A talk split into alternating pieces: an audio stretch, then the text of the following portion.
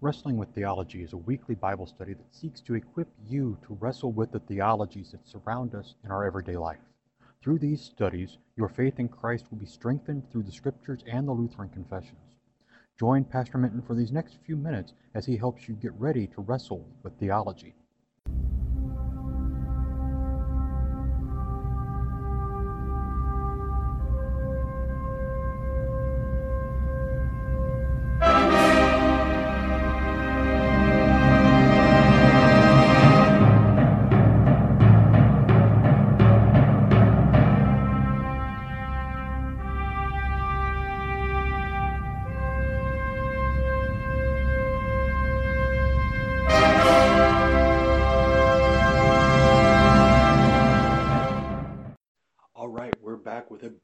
Episode of Wrestling with Theology this week, digging a little deeper into a couple of the little snippets that are sprinkled in through the tabernacle. We're going to look at the census tax, we're going to look at the workers who did all the tabernacle, which I'm surprised I didn't do when we first started the tabernacle, and then the rules on the Sabbath. So we're starting off in Exodus chapter 30, verse 11. The Lord said to Moses, When you take the census of the people of Israel, then each shall give a ransom for his life to the Lord when you number them, that there shall be no plague among them when you number them. Each one who is numbered in the census shall give this half a shekel according to the shekel of the sanctuary, the shekel is twenty gerahs, half a shekel as an offering to the Lord. Everyone who is numbered in the census from twenty years old and upward shall give the Lord's offering. The rich shall not give more, and the poor shall not give less than the half shekel when you give the Lord's offering to make atonement for your lives. You shall take the atonement money from the people and shall give it for the service of the tent of meeting, that it may bring the people of Israel to remembrance before the Lord, so as to make atonement for your lives. Here we have the census being taken, the numbering of all the people above the age of 20, and each one being told to give half a shekel of silver, which would be roughly half an ounce, or no, be roughly a fifth of an ounce, because a shekel is two fifths of an ounce. And this is for the atonement of the people. As he says, you know, to give the Lord's offering to make atonement for your lives. You shall take the atonement money. Well, that's a fifth of an ounce of silver. And today, silver is running about $24 an ounce, which means the atonement was for less than $5 a person. Now, we think about this for a moment. What does that say about us? That the atonement can be handled so cheaply. Does that mean that we're not worth much? Yes and no. First of all, we're not worth much in the fact that we can't do anything for ourselves in the spiritual realms. We are poor, miserable sinners, as we confess in the beginning of the divine service. But it also shows that even as worthless as we are, God still sent his Son to die for us, to make that atonement. Now, granted, this is the census, which may have gone on every year, may have been every couple of years, or could be like the American census and happens every 10 years that we're not given how often the census is taken, but that is there, and it says for atonement. So think about that for a moment as to the two sides of that coin to keep the pun going. Now we move into chapter 31, looking at the workers who were filled with the Spirit of God as craftsmen. We often think of being filled with the Spirit of God as prophecy, as given a message to deliver. But these two guys were filled with the Spirit of God as craftsmen to show that God does fill us with everything that we need. Not just the spiritual gifts that we strive for in the in the Christian life, but also just the regular everyday life that we have. So we have chapter 31 verses 1 through 11. The Lord said to Moses, See, I have called by name Bezalel, the son of Uri, the son of Hur, of the tribe of Judah, and I have filled him with the Spirit of God, with ability and intelligence, with knowledge and all craftsmanship, to devise artistic designs, to work in gold, silver, and bronze, in cutting stones for setting, and in carving wood, to work in every craft. And behold, I have appointed with him Aholiab, son of Ahisamach of the tribe of Dan.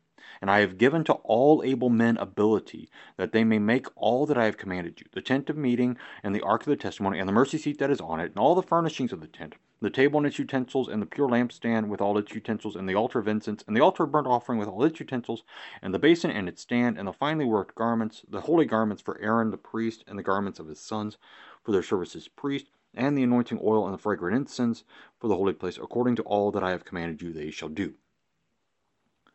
So we go back. These two guys, Bezalel and Aholiab, were called by God to do these things. But what else does he say? I have given to all able men ability. This is the idea of the priesthood of all believers in the concrete sense that no, not everybody's a minister, not everybody's a pastor, not everybody has to have their own church. I mean, if everybody had their own church that they were the pastor of, what would be the congregation? But the congregational members have their own ability that is given to them by God. And it can be a seamstress, it can be a craftsman, it can be just a package delivery guy for the Postal Service, for FedEx, for UPS, for Amazon, for you name it. It can be the garbage collector. These are all God given abilities that are to be done to His glory.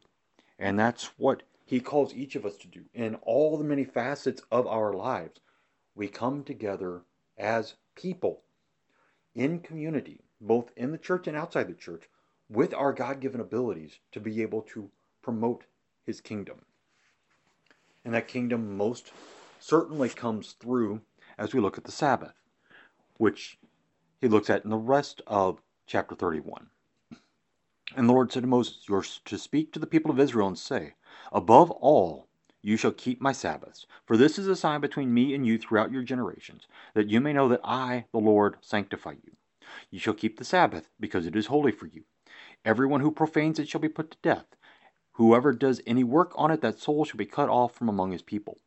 Six days shall work be done, but the seventh day is a solemn, as a Sabbath of solemn rest, holy to the Lord. Whoever does any work on the Sabbath day shall be put to death. Therefore the people of Israel shall keep the Sabbath, observing the Sabbath throughout their generations as a covenant forever. It is a sign forever between me and the people of Israel that in six days the Lord made heaven and earth, and on the seventh day he rested and was refreshed. So, what is the importance of the Sabbath? It is the sign between God and man that in six days God created the heavens and the earth, and on the seventh day he rested and was refreshed. He did no work on the seventh day. And so he calls us to not do any work. And what does this mean for us as New Testament Christians who don't follow the Sabbath day, or even the idea for many of us that we can't even work on Sunday after we've been to church? Or we work around the idea of having service in multiple different times because some of us have to work on Sunday. The idea is not necessarily the day, it's not the lack of work, but it is what he says at the end of verse 17. In six days the Lord made heaven and earth, and on the seventh day he rested and was refreshed. The point of the Sabbath is to take the time, whether it's hours on Sunday morning where you have worship and Bible class and study time and small group and all this, or if it's podcast like this one that give you a few minutes every once in a while to then be able to refresh yourself with the Word of God. The importance is not the amount of time, the importance is the fact that you are refreshed by the Word of God. And then he puts all of this in context in verse 18 of chapter 31. And he gave to Moses, when he had finished speaking with him on Mount Sinai, the two tablets of the testimony, tablets of stone written with the finger of God. So, all of this from chapter 19 and really from 25 to 31 has all happened in that 40 days that Moses is up on Mount Sinai. This is a lot of what he received in that time. We'll get into more of it in Leviticus if we run to that book, but again, a lot of Leviticus was given to Moses during that 40 days as well. And we'll see as we get into digging deeper in a couple of weeks on the 18th, we'll look at what happens after the 40 days are over when Moses comes down from the mountain and sees what the people of Israel have done. But until then, this has been a bonus episode of Wrestling with Theology. I am glad to have been able to come through this and be able just to pick up these little pieces that are scattered in the midst of what we've covered the last few months so that we don't skip it because it is still important information for us to understand. But until next time, this is Pastor Doug Minton wishing you God's richest blessings as you wrestle with theology this week. Amen. Thank you for listening. If you have questions or comments about what you have heard on Wrestling with Theology, send an email to wrestlingwiththeology at gmail.com. If you have enjoyed this podcast, make sure you have subscribed so it will show up automatically on your podcast app. Please also share the podcast so that more may be equipped to wrestle with theology.